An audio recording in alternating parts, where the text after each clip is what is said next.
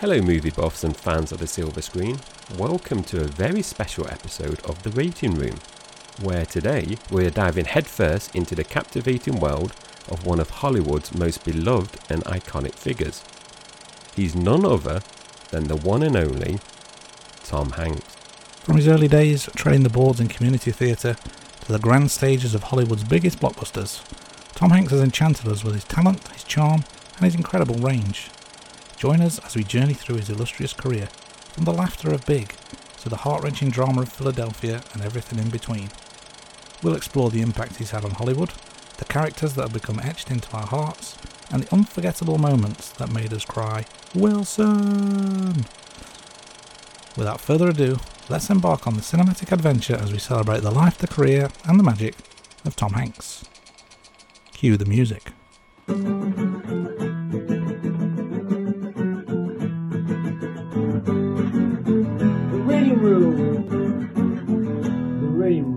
Just before we get into it, Andy, I just want to say I, I like doing these end of season specials because it kind of puts a, a bit of a bookend and nice bit of closure, doesn't it, before we move on to something new. Wraps everything up in a nice little bow, doesn't it? It does. It's like watching, you know, when you watch a TV show and they, they get cancelled, so you don't know how it ends. I like that we get to finish these seasons and put our nice little ending on them. But no cancellations here. We're we're still going strong. Yes, yeah. Oh, probably not my health, but yeah, we're still going strong. So let's get back into it. So Tom Hanks was born Thomas Jeffrey Hanks on the 9th of July 1956 in Concord, California. Hanks was the third of four children, born to Janet Marilyn Frager, a hospital worker, and Amos or Amos Mefford Hanks, a cook. His parents divorced when he was just four years old, and he and, and he and his siblings were primarily raised by their father. Yeah, his, his mother was from a Portuguese family and his father had English as ancestry. Hanks is a distant cousin of President Abraham Lincoln, which we I personally didn't know, Andy, um, before we doing the research for this episode. And incidentally, so is the actor George Clooney. So I thought there were a couple of fascinating facts. And Andy, before I let you jump in, I've got my DNA results from Ancestry.com through recently. And as you know, I originally come from Essex. I'm an Essex boy. So I think it was something like 70, 75% of my DNA is English. Um, it was around 20% um, Denmark and Swedish. And then the remaining bit was a mixture of Welsh and Irish. There you go. Kind of uh, our resident Gaelic Viking, I guess. My grandmother was born raised for a few years in South Africa. So uh, we've got an international flavour between the two of us, in a manner of speaking. Indeed. Like our audience all across the world, five continents, Andy. We've got listeners from Yeah. five So what, continents. which not bad. continent are we missing? Antarctica, I'm guessing. Well, not, not so popular. yes. And it is from memory um, Australia. Australia is it? What is it? Oceania? Oceania, Australasia. Yeah, Australasia. Yeah, from memory. Well, you put me on a spot there, Andy. I had to think back. They've always been a bit behind the times over there, haven't they? Anyway, so they'll uh, they'll get this in a few years. We do get uh, uh, visitors from um, from Australia to our website, actually. But um, I don't think we've got listeners at the moment. They've got the internet in Uh, Australia. Well, that's. I'm going to insult people because no one's listening over there, are they? So let's let's have a go while we can. And based on my ancestry, and yes, uh, apologies if you know this already, but when you put your DNA on the the website, um, well, sorry, DNA is obviously on there because they upload it, but you have an option where you can um, make it like available, and it will show you everyone that's done the same, where you share the same markers. So it actually puts it on the the the, the map of the world. So ev- so all the markers I've got. Um, the like you mentioned about Africa. I've got no relatives in Africa, but I can see like across America, across Europe, and Australia and New Zealand. I got so I think it was something like four thousand matches in terms of actual people that have logged on and registered and done the DNA test with them. Go. We're learning things as we go along.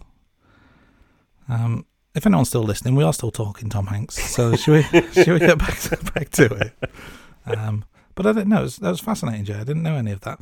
Now, something I did know is that Hanks has been married twice. Firstly, to an actress, Samantha Lewis, and they were married in 1978 and divorced in 87. And then in 1988, just a year later, Hanks married actress Rita Wilson, and they've been together ever since. Yes, I, I didn't know he was married twice. I knew about Rita Wilson, and we've we've mentioned Rita Wilson in um, one of our episodes um, during season two. And also, Tom Hanks has three sons. One from his first marriage, and that's Colin, and I know I've mentioned him before because he's in Band of Brothers. And two from his current marriage with Rita Wilson.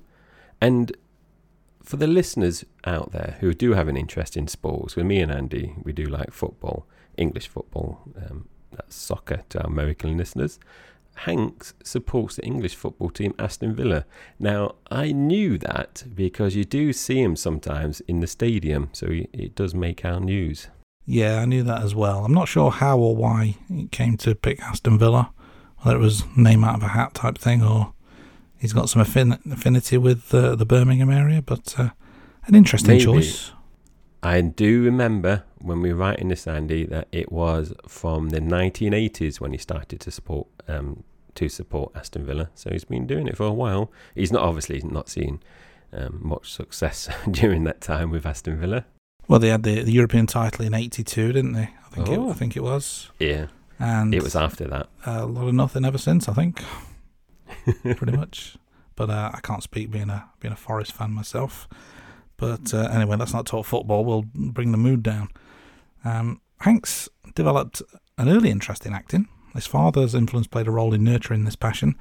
When his father remarried, Tom moved with his family to Oakland, California, where he attended Skyline High School. And it was during his high school days that he started participating in the school plays. Yeah, so after high school, Hanks attended college in California, where he continued to explore his interest in theatre. And then he transferred to university in Sacramento, but dropped out to pursue acting full time. Hanks's breakthrough in film came in the 1984 romantic comedy Splash, directed by Ron Howard, and the film's success helped establish him as a, a rising star in Hollywood. And that's a film that I, I really liked, and I remember watching that. Yeah, that's uh, a classic if ever there was one. Now, obviously, we're going to talk about Hanks's film career in a bit more detail, but before we do, let's just talk about some of his uh, other interests and efforts. He's known for his philanthropy and support for various charitable causes. His involvement in charity work and his use of his platform has raised awareness for social issues, setting a positive example for others in the industry to make a difference beyond the screen. Yeah, it's very heartwarming when people, you know, use their celebrity power, um, fortune to help other people. And as Andy mentioned, he, Tom Hanks has been involved with lots of different organisations, charitable events, and some of the ones that he is currently or has been involved with are over 30 charities at the time of recording, and that includes American Foundation for AIDS Research, Cancer Research Institute, Children's Health Fund, Red, Red Cross, and many, many more. yeah, it's always nice to hear about your heroes using their power for good. Um, now, one thing we did we did in season one quite a bit of this, but not so much season two, was memorable movie quotes. Now, there's quite a few attributed to Tom Hanks, so we've prepared a few here, haven't we? Um, Jay, you go first. Let's um, let's take a handful each. What are, what are some of your more memorable quotes that you remember from Hanks? Listeners of season one will know that I cannot act, and I, I, I don't put on any voices, so I'm just gonna I'm just gonna say them, Andy. So feel free if you want to do any kind of voice acting. I'll put you on a spot now. You might feel like you you're obliged to do it, but this is one that I think is probably one of his most famous ones, and it, is from the film A League of Their Own. You know, the baseball classic film. And Andy, I, I watched baseball recently, and oh, it's very boring. I couldn't get into baseball. Uh, very slow. Now, this is the quote. There's no crying in baseball. That's that's pretty good, yeah. Now, uh, one of my favourite quotes is from one of my favourite films, and that is, "My mom always said, life is like a box of chocolates. You never know what you're going to get." That was that Very was that was my Forrest Gump impression. No, No, no, very it good. was it's not my best. You know, whenever we talk, whenever we talk about Forrest Gump, Andy, I just, it just comes to mind that story that you told us during the Forrest Gump episode. You know, where the the person impersonating Forrest Gump said something about you being a bit. um, Yeah. not Shall I, shall I tell shall I tell the story yeah. again Recap at this it, point? yeah. You know, so back in 2004, I was on holiday with uh, with my my girlfriend, my sister, and my sister wanted a, a photograph with Forrest Gump, who was in San Francisco outside the Bubble Gump shop. And this was a, a Forrest Gump impersonator, not Hanks himself, obviously. And um, she sat next to to Forrest Gump, and I'm trying to work the camera, and I'm, having no success because I'm not um, not very good with technology. And uh, she's having to tell me how to use the camera, and Forrest Gump just turns to my sister and says, "Your brother is not a smart man." I love that. I love that. And so another famous quote by Hanks, and it's a, it's another film that we didn't cover in season two, and, one, and again one of my favorite films. This is from the 1995 Apollo 13 film, and this is a, famous one. This is Houston, we have a problem. Yeah, that's a cultural quote, not just a film one, isn't it? I'll I'll take one here, and I'm going to put you on the spot, Jay. I'm going to ask you to guess which film this is from. Okay. Okay. The quote is, "You got mail." Oh, that's a difficult one, Andy. That one. What could it be? Is it uh, Postman Pat? That's close. It's close. No, it's Postman Pat too. No. of course, you you know. Sometimes it's that simple, but uh, yeah. Hmm.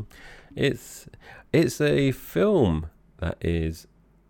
I like romantic comedy films, and I think that is that would be in my top ten romantic comedy films, regardless if it's Hanks, just generally, because uh, I really do like that film, and it just it's just if I watched it with any of my kids, it would just be so dated, you know, because from memory it's dial up internet as well, isn't it? Yeah, it is. Yeah, it's old school email. Which consider when you say that email is old school, that makes me sound very old, doesn't it? But yeah, if they did that today, it'd be I don't know. You swiped left or right. I don't know which way it is, but you swipe a certain way, don't you?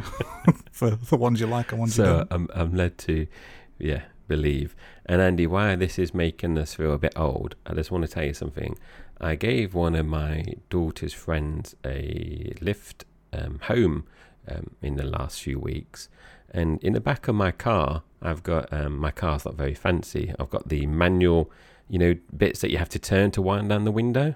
Yeah, yeah. Yeah, yeah, the little handle thing that you wind around. And she looked at it and said, "What's that for?" it's Oh, like to no. wind down the window. And he's like, "Oh, we have buttons." so yeah, that that just made me feel old. That did. And obviously, I'm only in my early forties, as Andy reminds us nearly in every episode. Yeah, I mean, I, I don't need to say anything. You've said it enough for yourself. So this next one is it's a bit longer. It's from the Turner and Hooch um, film from 1989. Again, a, an- a very good film. We didn't we didn't cover this one. We were we had to be really strict in terms of the films that we we rewatched, or sometimes in my case watched for the first time in season two. Now. These are the simple rules. No barking, no growling. You will not lift your leg to anything in this house. This is not your room. And a lot of people are probably aware that the Turner and Hooch um, had a TV series um, on Disney Plus in the last few years, which I, if I recall, we watched the first season and I think it got cancelled. And from memory, it was based on um, Tom Hanks' character's son. So Tom Hanks like passed away, and um, the son um, inherited the the dog. Um, I, I, I don't think it's a, it can't be the same dog, but inherited a dog and he, he was a copper as well, policeman. Yeah, no, that's a good that's a good quote that from a good film, not a romantic comedy. In the same, you know, that's that's not a, a line he was giving to a girlfriend. That was to the dog. Just to clarify for any listeners out there. Um, moving on, last one from me, Toy Story, absolute classic of a film from 1995. This town ain't big enough for the two of us. There's a, a few different ones, isn't there, from Toy Story, and you know that is, I think Toy Story, the obviously Buzz Lightyear some classics, and obviously Woody um, has one. Now Andy's uh, has obviously alluded to this next one early on in the intro, and this is from the Castaway film from 2000. Wilson. It's That- nicely that's done. my bit of acting. Yeah, nicely done, Jay. Thank you. Now, that, that's the quotes. Now, looking at Tom Hanks' impact, he, he's had a massive impact on Hollywood in numerous ways. And we're just going to touch on some of these now. So, when you look at the box office, Tom Hanks, and obviously listeners that have been listening each week, we, we talk about the box office draw. So, some of these, um, you know that he brings in lots of money. And he's been consistent in the box office draw throughout his career. Yeah, his involvement in film is pretty much a guarantee of commercial success. It's made him a really bankable star in Hollywood. And to date, as of this recording, on this hot, sweaty night in September 2023, his films have generated over $10.8 billion in worldwide box office returns. Yeah, it's a um, fascinating, remarkable number, really. And when you look at the top leading actors for the US domestic box office, he's actually ranked number five in terms of generating box office. Now, he's only behind Samuel L. Jackson, Robert Downey Jr., Scarlett Johansson, and Chris Pratt. Now, there's a theme there in terms of those actors, and it's a fascinating um, observation, really, because all those actors have obviously appeared in the MCU films, so they make cameo appearances. Um, they're, they're obviously lead as well. So there's a lot of films that they're actually in. And if you remove the MCU franchise um, from the numbers, then that would mean Tom Hanks would be king of the box office. That is a fascinating observation. I completely agree. Let's spread the net a little bit wider, shall we, and go with worldwide box office. And Hanks is actually ranked 29 in the worldwide box office for actors who have appeared in all film roles. So this will include voice roles, cameos, minor supporting roles. And a remarkable stat here, and uh, I didn't know this until I'm just about, you know, I looked at the notes five seconds before I'm going to read this one out. The number one person in this ranking, Stan Lee. And I guess it makes it makes sense now I think about it. But if you had if you put me on the spot and asked me to guess, I would have never picked his name. Yeah, he he's been in lots of films. Obviously, as you know, cameo appearances, and he's you know he's obviously been in MCU films, the Spider-Man films as well, any kind of other Marvel films that might have been done before the MCU. So he, that is yeah astounding. Um, obviously, the the late Stan Lee. Now, if you remove the supporting roles, voice acting roles, and you're only focusing now on the leading actors, Hanks is actually number 11 in the worldwide box office chart. So obviously, I mentioned the, the top five, that's for the US box office, and now this is the worldwide box office, number 11. So very impressive, and his appeal is obviously worldwide and not just in America. Yeah, he's a big name home and away. And uh, you would argue that this financial success has contributed largely to the industry's stability and profitability. Yeah, definitely. He's very bankable, as we've as we've said. Now, it isn't just about the money that is bankable. Hanks does have this ability to seamlessly transition between different genres, and obviously we, we've covered a number of genres in this um, season. So from comedy to drama to historic films, he's shown the industry the value of versatility in an actor. Yeah, he's proved a single actor can excel in various roles, which obviously paves the way for others to explore a wide range of characters rather than being typecast. Um, we've put together just a few examples of Tom Hanks in, in some of the different genres.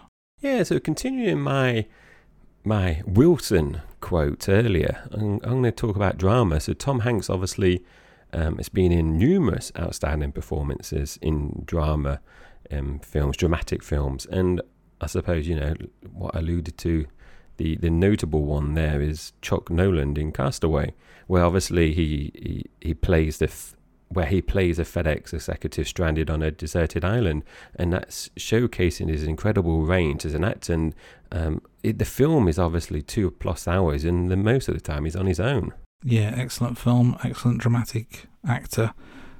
I would think of Hanks in a comedy setting as well. He's, he's quite a funny guy, isn't he? And no finer example, arguably, than the film Big, where he plays a child who magically becomes an adult overnight. There's a humour and charm in this film that's made it a real classic in the comedy genre. It is a, a very classic, and obviously kicked off our season two film, um, Big. Now, expanded on comedy, romantic comedy, and as Andy mentioned, you've got Mail. He's obviously done the Sleepless in Seattle as well, which is a, a, a good film, and he's displayed his romantic side, obviously, with Meg Ryan in both of those films. So he, he does romantic comedy films to it brings it to the next level. Like I said earlier, you've got Mail's in my top ten romantic films. Absolutely. Let's go to the other side of the spectrum, though, shall we? War. What is it good for? Absolutely nothing. But Tom Hanks is very good in, in war films, including powerful performances in war, war films such as Saving Private Ryan, where he played Captain John Miller. And uh, this role in this intense war drama earned him critical acclaim. Yeah, brilliant film, Saving Private Ryan. Now, this one, Andy, I can't say if it's brilliant or not because it's a film I've not actually seen. So, science fiction genre.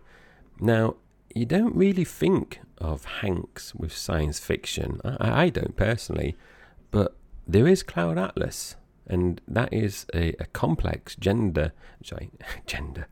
In, in, it's a complex film, genre blending um, film, as far as I'm aware, as well, based on the research. And I do know, and I think you mentioned this, Andy, but I, I know as well, he plays multiple characters across different times as well. So again, it's another um, opportunity to showcase his versatility. So, like I said, I've not seen it, so I don't know if you've got any thoughts on that, Andy. You want to talk about it later, but Cloud Atlas sci-fi. It is a film I've seen, um, very science fictiony. I think is uh, is one description. But let's go away from fiction and back to reality because Tom Hanks is known for some biopics as well. He took on the role of real life figure Captain Richard Phillips in the film Captain Phillips, which was a thriller based on the hijacking of the Maersk, Alabama by Somali fire.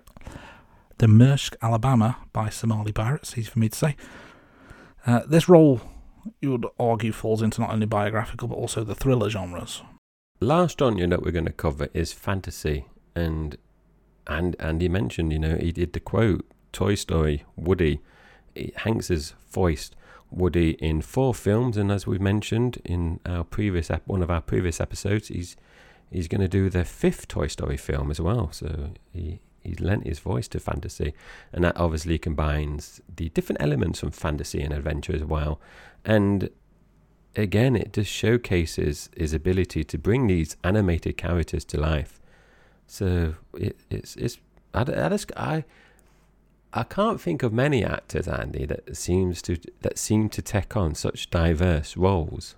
I think it's very easy to be typecast, isn't it? And it's very easy to stay in your comfort zone. But I think Tom Hanks has, proven that because he's not exclusively associated with a single genre, he's got this willingness to take on diverse roles, and his acting skills have allowed him to excel in basically every genre he's tried throughout his career. Yeah, indeed. And when you think about Hanks, he's very much a cultural icon as well. He's he's very likable. He seems to be very relatable on screen as well, and people just just like him worldwide. You know, and that is reflected in like the box office stats as well worldwide. And people obviously going to watch these different films. And Andy said, he's not typecast, and you know he, he's not being he's not being kind of I can't think of the word, Andy. I don't know if it's seduced, but he's not being kind of um, headhunted to come into the MCU because the MCU, you know, you know, the Marvel universe seems to occasionally pull in these big famous actors, and at the moment, he, he's not gone into apart from Toy Story. Off top of my head, I can't think he does many, if any, other franchises. No, that's a, a fair observation. I'm sure he would excel if he ever took the reins of something like a, a Marvel or a DCU or whatever type uh, universe or multiverse that he would be pulled into. But he's uh, he's stayed clear for now. But his references to him and his characters have become part of everyday pop culture, which just showcases his influence on how people perceive and discuss film. And kind of expanding on the relatable on screen personnel as well.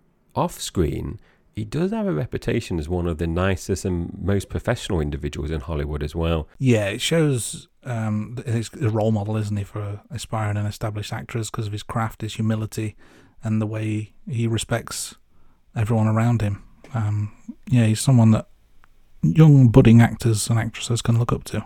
Yeah, definitely, and he he seems to be. I, I've I've personally not met him, and um, I don't believe Andy's met him, or he's obviously met um, an impersonator in terms of Forrest Gump.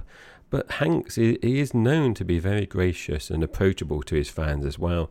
And there are numerous stories on the internet of him taking time to interact with fans, sign autographs, even take photos. And there's at least two instances where he has photobombed at least two weddings and then taken time out of his day to talk to the bride and groom. And that, that's a, a memorable occasion.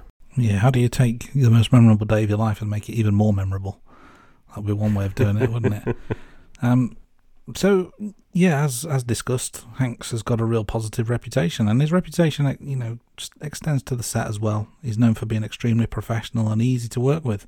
Many co-stars and directors have praised his attitude and his work ethic, and uh, we've we've compiled just a few examples, haven't we, just to highlight that because I think it's worth calling out. Definitely, and we we've obviously watched two films from memory that have been directed by Steven Spielberg in season two, and Spielberg has referred to Hanks as one of the greatest living actors um, as well. And I don't think you can really argue with Spielberg there. No, Emma Watson stated in an interview that Hanks was generous, funny, and easygoing. And another director, Ron Howard, who's obviously directed him in Apollo 13, has stated that Hanks is grounded, centered, funny, and smart. Yeah, and the praise keeps coming. Aaron Eckhart once said in an interview that he heard Hanks give a speech, and it was one of the best speeches he'd ever heard, and he would vote for Hanks as the US president. That's that's some high praise if ever there was any.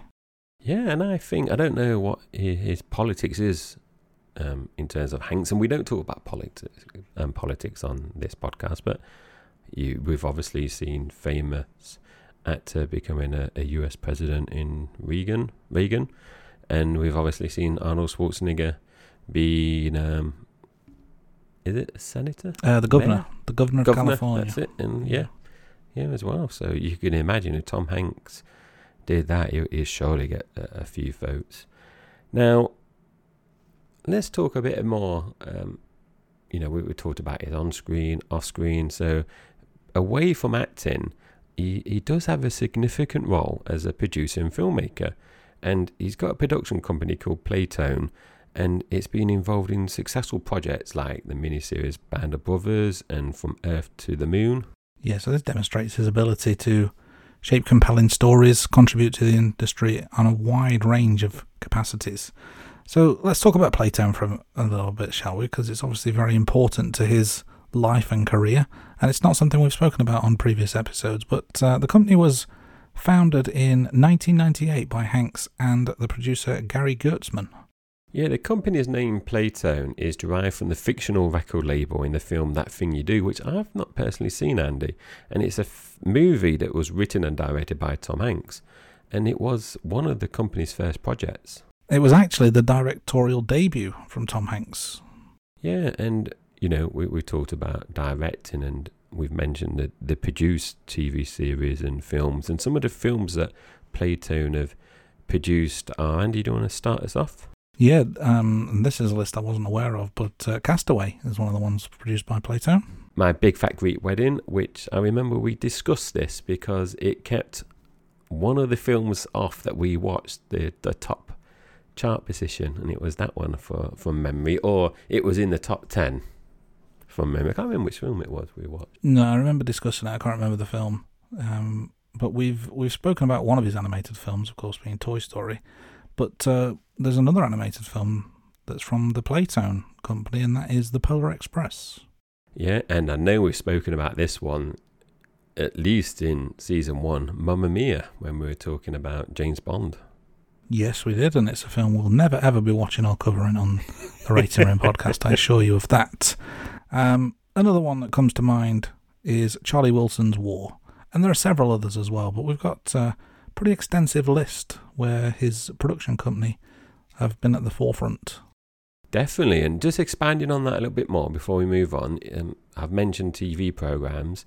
Now, Playtone have also produced, um, you know, Band of Brothers that I mentioned before, but also Big Love, The Pacific, and an upcoming Apple TV Plus exclusive called The Masters of the Air with Steven Spielberg. Yeah, and overall, you'd have to say Playtone is known for its commitment to producing engaging and impactful content across the different mediums and genres. One of the things that we did in season one when we focused on the different James Bond actors was when we we talked about the awards and honours, and we've we've mentioned the some of the awards um, that Tom Hanks has um, achieved during season two. So we're just going to go through some of these now because he's earned critical acclaim, multiple Academy Awards, nominations. It's just there's loads of things that has made him one of the industry's finest actors, and some of the highlights are here, Andy. Yeah, this is an extensive list and well deserved. Uh, six Academy Award nominations, including consecutive wins for Best Actor for the films Philadelphia and Forrest Gump. 12 Primetime Emmy Award nominations for his work on television, which includes seven wins for his work as a producer. He got a, a nomination for a Tony Award for Best Actor in a play for Lucky Guy. Um, five BAFTA nominations. Five Golden Globe Awards out of 11 nominations total. And there's many, many, many more. There's, there's too many that we could um, go through, be here for hours going through the, the awards and honours that he's got. But talk about honours, there's, there's a few here that we just wanted to kind of just highlight. Yeah, the AFI Life Achievement Award in, in 2002 was uh, a significant one. Um, the Presidential Medal of Freedom in 2016. He was given the Golden Globe Cecil B. DeMille Award, and I've butchered that name, I'm sure, but uh, an honourable award nonetheless. Um, it was given in 2020. An award, Andy, that if I recall, at least two Bond actors got that as well from memory. Um, I think Connery and maybe Roger Moore. I remember that one coming up in those episodes. Uh, that rings a bell. Connery, especially, yeah. Yeah. And the French Legion of Honor in 2016 for his um, work in terms of the World War as well. Yeah, so there's a, a whole range of awards, honours, nominations that he can be very, very proud of. But what he really wants to know and what everyone wants to know is how did he rank on our rating room rankings? So, for regular listeners, if you've listened to the other 10 episodes of season 2, we'll have gone through some of these in a little bit of detail. But uh, we're going to give you all the juicy ratings and rankings for every film that graced our screens this season, covering the highs and lows of our cinematic journey into what we're calling the Tom Hanks Top 10, which is really just a random 10 films that we picked, but uh, let's not let the facts get in the way of a good story, shall we? Uh, let's let's do as we always do. Let's start with some run times. Jay, why don't you kick us off? Just before I jump into it, remember you can get all these from our website as well, www.theratingroom.com. So that's the last time I'm going to say that. So you just look at the website if you do want to see the full list. Now, run times. Number one, The Green Mile, 3 hours 9 minutes. Number two, Saving Private Ryan, 2 hours 50 minutes. Castaway at 2 hours 23 minutes in third spot. Fourth spot, Forrest Gump, 2 hours 22 minutes.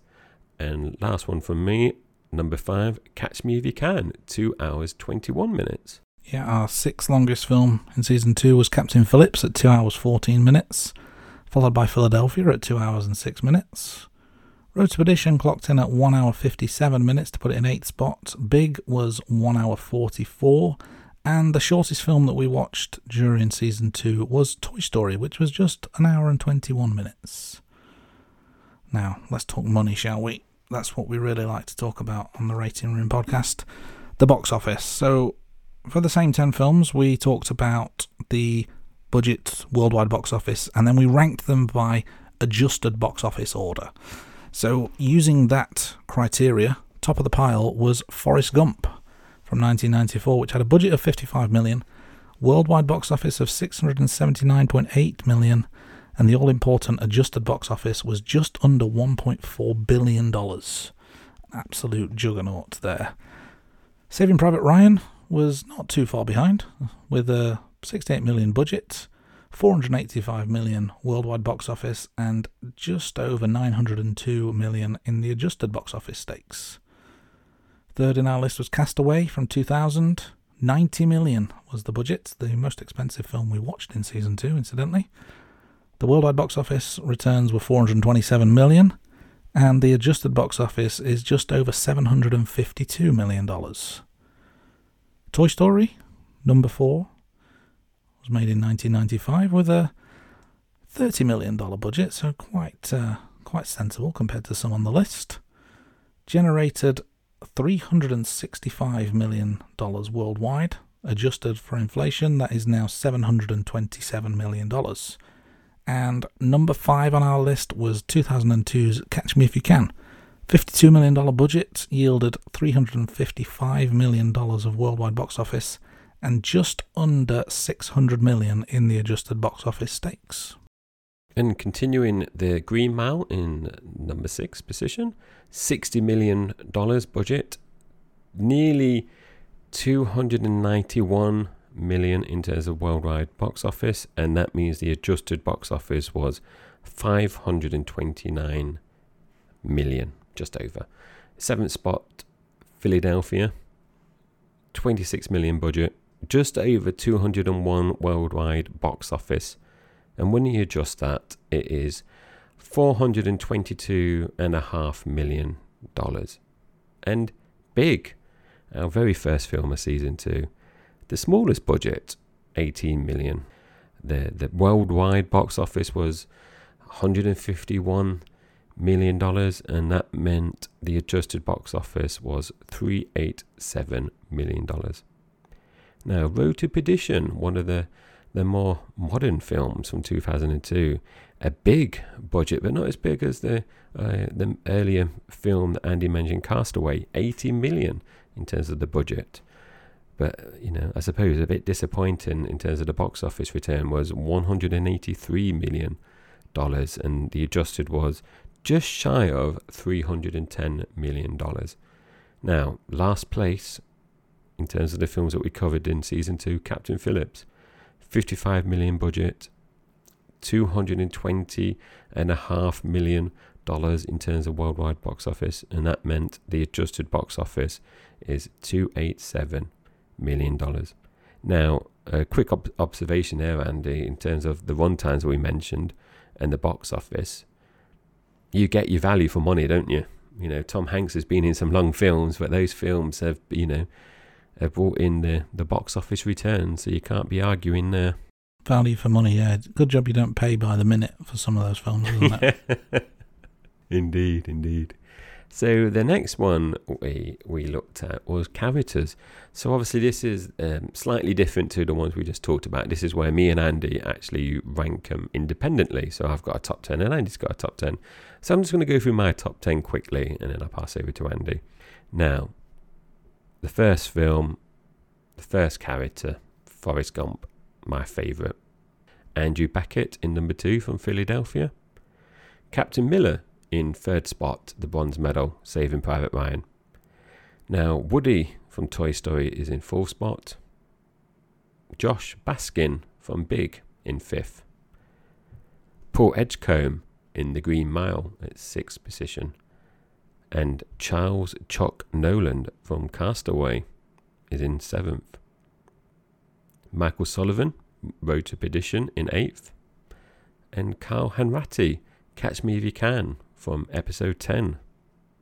And talking about 10, in last spot, Captain Richard Phillips from Captain Phillips. Andy? Yeah, some uh, some good parts that you've put in low places there. Although 10th out of 10 is not necessarily a bad thing because obviously we're not going through his entire catalogue. But um, I've got some similarities, some differences in, in my list. So I actually ranked Andrew Beckett from Philadelphia as my favourite character, just ahead of Forrest Gump from the film Forrest Gump, surprisingly. Um, Captain Miller from Saving Private Ryan was third for me as well, followed by Paul Edgecombe from The Green Mile. Carl Hanratty from Catch Me If You Can came in fifth, just ahead of Josh Baskin from Big. Chuck Noland from Castaway was my seventh spot. Woody from Toy Story was P8. Michael Sullivan from Road to Perdition came in at ninth, and the bottom of my list as well was Captain Richard Phillips from the film Captain Phillips. So we've got uh, a little bit of crossover there, a little bit of difference of opinion, but uh, generally I think we're in we're in broad agreement um, for most. Top three are the same, just in different order.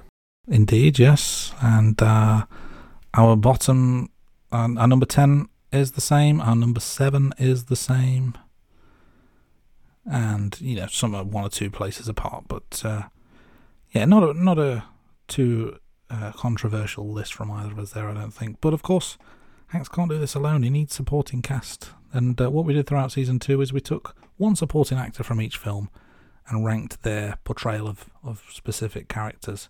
So I'll kick us off with my top 10. So my favourite supporting character of season two was John Coffey, played by Michael Clarke Duncan in the film The Green Mile. This was followed by Joe Miller, played by Denzel Washington in Philadelphia. Frank Abagnale Jr., played by Leonardo DiCaprio in Catch Me If You Can, took my third spot. Jenny, played by Robin Wright from the film Forrest Gump. Followed by Buzz Lightyear, played by Tim Allen, Toy Story. Just ahead of Susan in sixth place, played by Elizabeth Perkins from the film Big. John Rooney by the legendary Paul Newman in the film Road to Perdition takes seventh spot. Abduwali Muse was played by Barkhad Abdi in the film Captain Phillips, and he's number eight. Kelly Frears Lovett, played by Helen Hunt in Castaway, was number nine. And bottom of the list from the film Saving Private Ryan was not Private Ryan himself. Um, we went with Edward Burns' character, Richard Reiben, because he was second in the billing and was given a bit more screen time. But in, in my list, he came 10th out of 10. Jay, any major similarities or differences in your list? I think this is the one where we got the quite a bit of variation. I'm not going to go through the, the characters, Andy, in terms of naming them because you've obviously just named them. So I'm just going to quickly just categorize the not categorize. I'm going to rank the the actors quickly, save going through the the characters all over again. So starting from one all the way to ten, I've got Tim Allen, Toy Story, Denzel Washington, Philadelphia, Robin Wright, Forrest Gump, Michael Clarke Duncan, The Green Mile, DiCaprio, Catch Me If You Can, Helen Hunt from Castaway, Paul Newman, Road to Perdition, Barkhad Abdi, Captain Phillips, Elizabeth Perkins, Big, and Edward Burns, Saving Private Ryan. So I I went big in terms of Woody. I'm not Woody. I went big with Tim Allen, and he, he stayed um, at my number one. F- you know, from was it week three that we did Toy Story, Andy? Week three or four? He's been reigning number one. Uh, it was week three, yes. He says, just nervously looking at his notes, making sure he doesn't have to edit anything out at the last minute. Keep talking, Jay, while I look through my notebook. It was early doors. It was, it early, early doors. doors. Yes, we went big, then Forrest Gump, then. This is the sound of my trusty notebook. Then Toy Story week three, yes. I re- I remember that Tim Allen, Buzz Lightyear was just out there pretty much all season for me, um, as well as yours. Obviously would change depending on the, the films each week because obviously Green Mile and stuff like that, Catch Me If You Can, came later on in the season. So there are, and I suppose for me, there are some quite um, differences in terms of like Helen Hunt mid mid table for me, but you had a um, fighting relegation in your list. We went in with, with open eyes, and obviously it's not, it's not like season one where we had a bunch of villains and a bunch of Bond girls, and you could give similarities and differences. These are very different roles, different films, different genres. So sometimes it can be quite tricky to, to give them a ranking, but uh, we certainly did our best. And uh, if anyone out there disagrees or has their own view, we'd love to hear from you. Definitely. And continuing the, the rankings is the all important film rankings. So I'm going to kick us off this time. Again, 1 to 10. Forrest Gump achieved the season high for me, 9 out of 10. Saving Private Ryan, number 2, 9 out of 10. So, as we said countless times, we're not having any joint spots. So, Forrest Gump is my reigning champion in season 2. Philadelphia in with 8 out of 10. Toy Story in fourth spot, 8 out of 10. Big in fifth, 8 out of 10. Four films here with 7 out of 10. So we've got in, in order Road to Perdition, The Green Mile, Catch Me If You Can, and Captain Phillips. And my lowest rated film in season two, which might be surprising, um, it won't be if you listen to that episode. But you know, before this, I was expecting this film to be a bit higher. Was Castaway with six out of ten. So and and Andy, before I pass over to you, that meant the average was 7.6 out of 10. So a above average rating this season. Yeah, it's a healthy overall score. We we did watch some real quality, didn't we? Yeah, so my, my top 10 is as follows. Forrest Gump with the perfect 10 out of 10 tops my list. The Green Mile was 9 out of 10. Philadelphia was also a 9 out of 10. I had Saving Private Ryan in fourth with 8 out of 10, followed by Catch Me If You Can, which also was 8 out of 10. Then I had Big Toy Story Captain Phillips, all with 7 out of 10 in that order. Castaway, like you, was a 6 out of 10, but that was ninth spot, not 10th, as propping up my table was Road to Perdition with 5 out of 10. So, despite some differences, some similarities, uh, I've been a bit, a bit more varied with my range of marks. Even after all that, I also have an average of 7.6 out of 10. So, our overall thinking is basically the same, even though our individual film ratings may be different.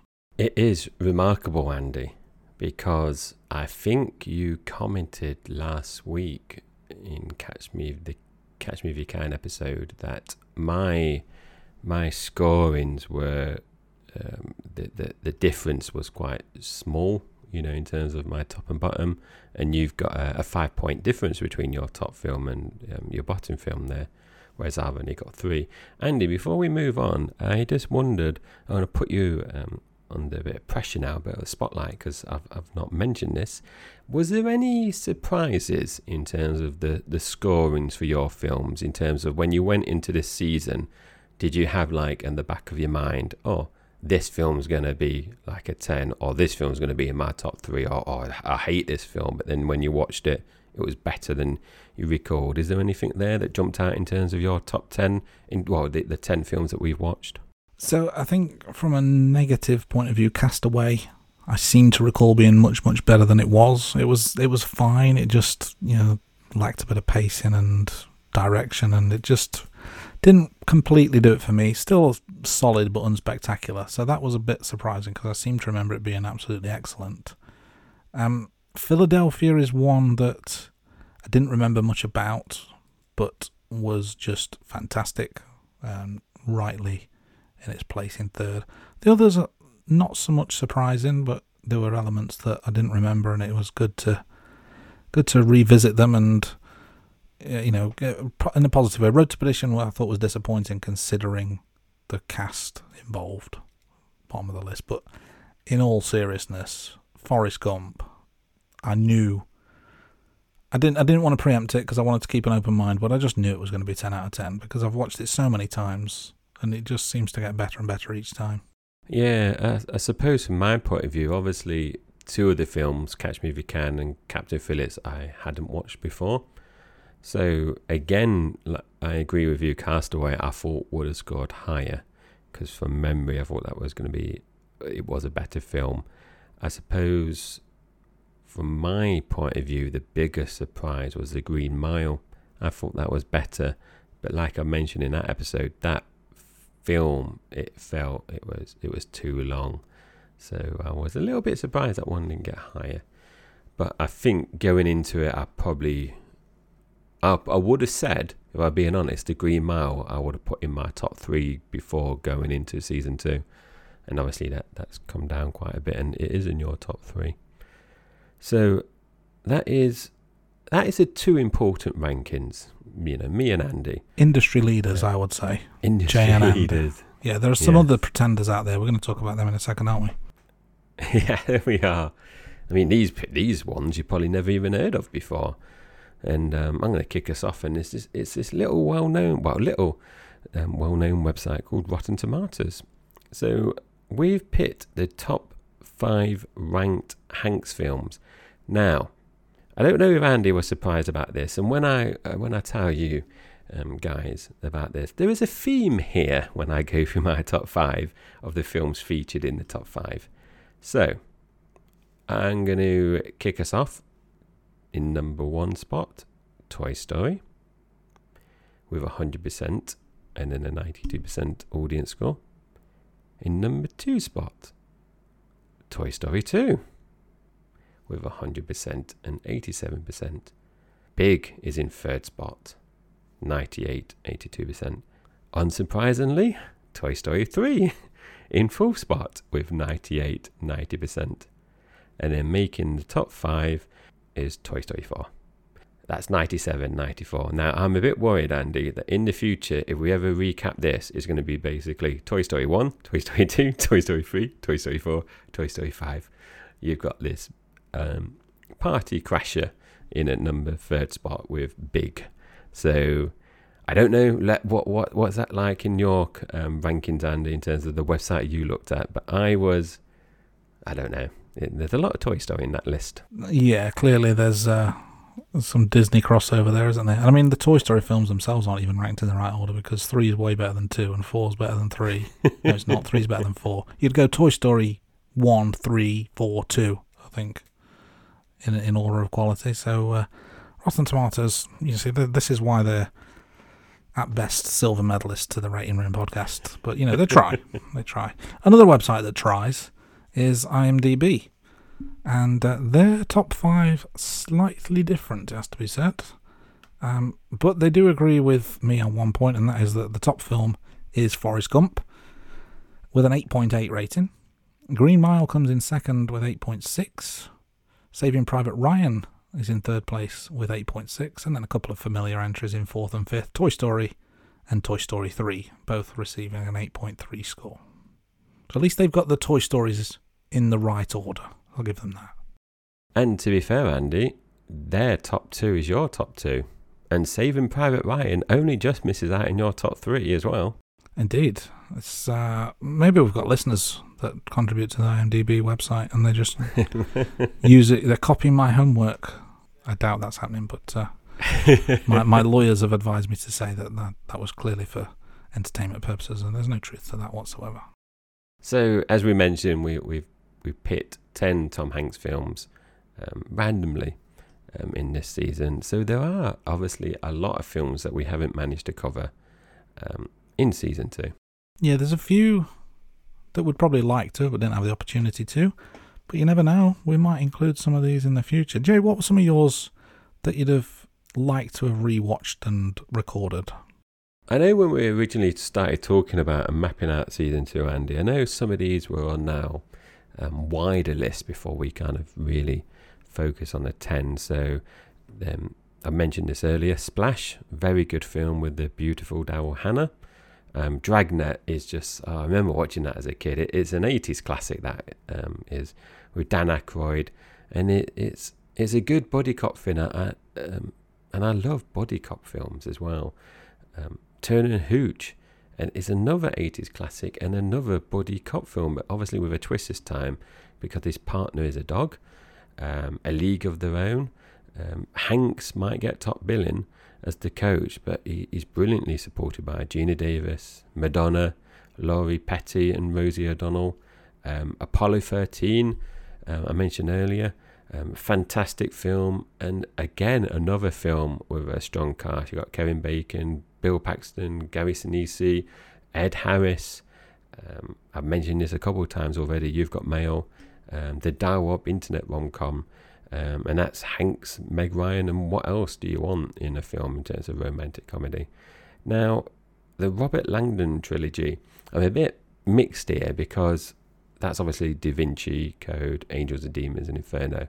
Now, I really enjoyed the books, and in my head, when I read the books, so I read them before they made the films, I never imag- imagined Hanks in my head for this character.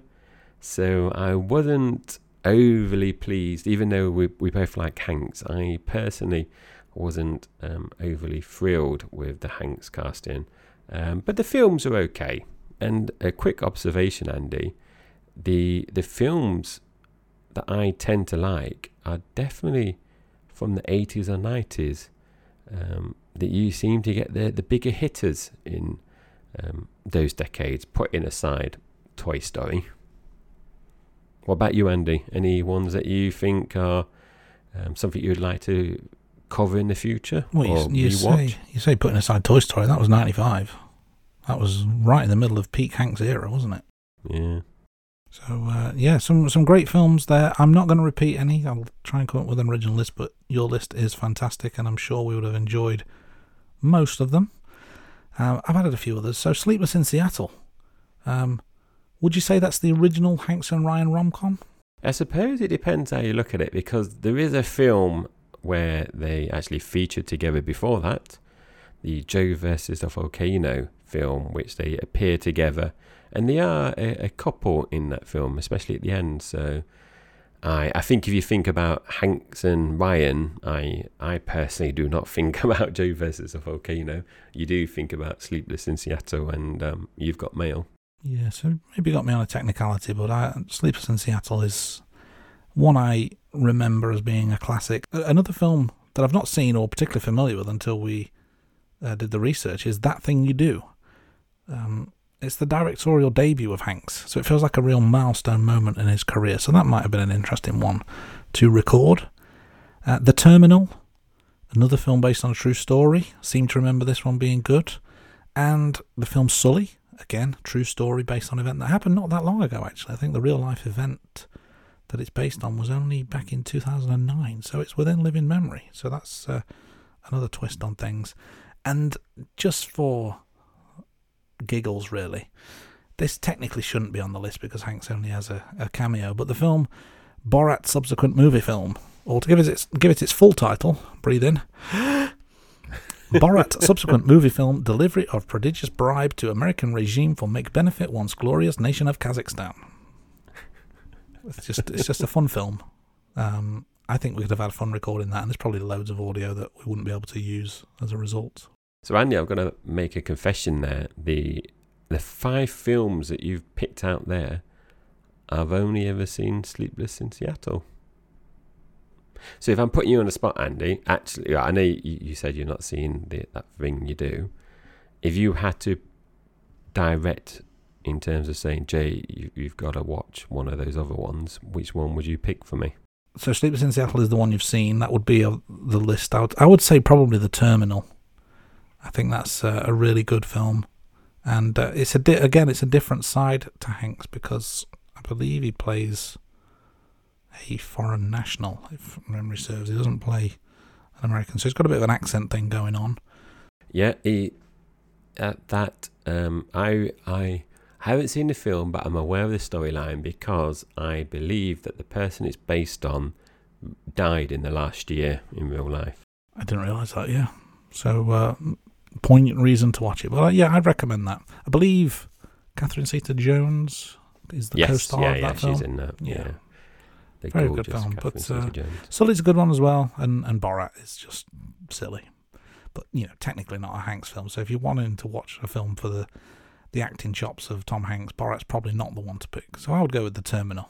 So that's Andy's recommendation, and I just want to say there are some films by Tom Hanks that I, I didn't enjoy, and I've kind of mentioned it already. Joe versus the volcano is a film I do I just don't like that film. I just oh I don't like that film at all. It's it's it's silly. Um, the Lady Killers, the the remake. Um, my dad, from memory, um, likes the original. Um, it's a film I just can't get on with. And The Burbs. Now, that is a film that when I was a kid or, you know, a young adult, because Andy will probably pick up on my age here, it's a film that I did find scary when I was younger, but I have rewatched it at least twice, and I just don't like it. I just can't put my finger on it. I just don't like that one. So, Andy, is there any films that you've seen that you, you dislike or you know you wouldn't recommend? It's difficult because I'm such a big fan of of Hanks, hence why we covered it in season two. The one film that comes to mind that I, I watched and didn't enjoy was Cloud Atlas. Now, Cloud Atlas, as you mentioned earlier, is a bit science fictiony. It's basically, it, I think it's split into six different stories in different time zones, not not time zones, like time frames, like thousands of years apart. And it's six different sets of characters, but all played by the same actors. So Hanks plays six parts, Halle Berry plays six parts, whoever else in it plays six parts, and I just don't know how they'll link together if they do. It was very confusing, very messy, and it's about 73 days long as well. so, uh, not one I would recommend. You know, when you t- you say that they play the same characters, in my head, I just think of that Eddie Murphy film. you know, when he plays. Oh, like uh, Norbit or Nutty Yeah. Professor, those kind Yeah. of things. Yeah, I mean, they, they, it's, it's. I should probably clarify. Within like the mini story, they've all got their own individual characters, but there's like six mini stories that I don't know how they link together. And uh, yeah, it's just, it's just really bizarre. It's really long, and uh, really dull. Well, yeah, I'll stay away from that one, Andy. we can't end the episode on that note. Um, I think it has to be said our overall feeling is season two has been very, very enjoyable, and Tom Hanks is an industry legend, one of the greatest actors of all time, and certainly I would say probably one of my two or three favorite actors ever. So um, we really appreciate his continuing work in the genre. But that is the end of today's episode. We thank you for tuning in. We hope you enjoyed it. We do love hearing from our listeners, and we do encourage you to email us with any feedback, questions, suggestions that you may have. And you know, if you disagree, let us know. Um, your input does help us create better content, and it does make the show more engaging for everyone. As always, don't hesitate. Reach out to us on the ratingroom at gmail.com and we'll, of course, respond to every email that we receive. And obviously, you can contact us via our website. We've got all the show notes on there, all the rankings, and as I mentioned before, it's www.theratingroom.com. And we do have a YouTube channel, so make sure you subscribe to that as well. And it's at the Rating Room. Yeah, maybe just set one of those to your homepage for your browser. Um, but if you don't want to go down that route, maybe try Twitter, Facebook, TikTok, Instagram. Follow us on any and all of those on at the Rating Room. Send us a message, leave us a comment, and be sure to follow us to stay up to date with all the latest episodes, information, and news. And speaking of news, we should probably give the, the listeners some news about what we're planning over the next several weeks, aren't we? So this is the end of season two. Season three, if we can call it a season, is coming very soon, but we've got something pretty special coming up over the next few weeks. We're going to do brand new content mixed in with some classic rating room content because we're going to do the rating room revisited with James Bond. And we're going to, over the next six weeks, we're going to be talking about some of the James Bond films, some of the James Bond actors, and also giving you a chance to revisit some of the older podcasts for those listeners who may not have heard it. But it's got uh, a mix of old and new, classic and original content over the next few weeks, and then something very special lined up for season three and beyond. So stay tuned to the podcast and stay tuned to our social media for more information as and when it becomes available. But in the meantime, thanks for listening, and we'll see you soon right here on the Rating Room.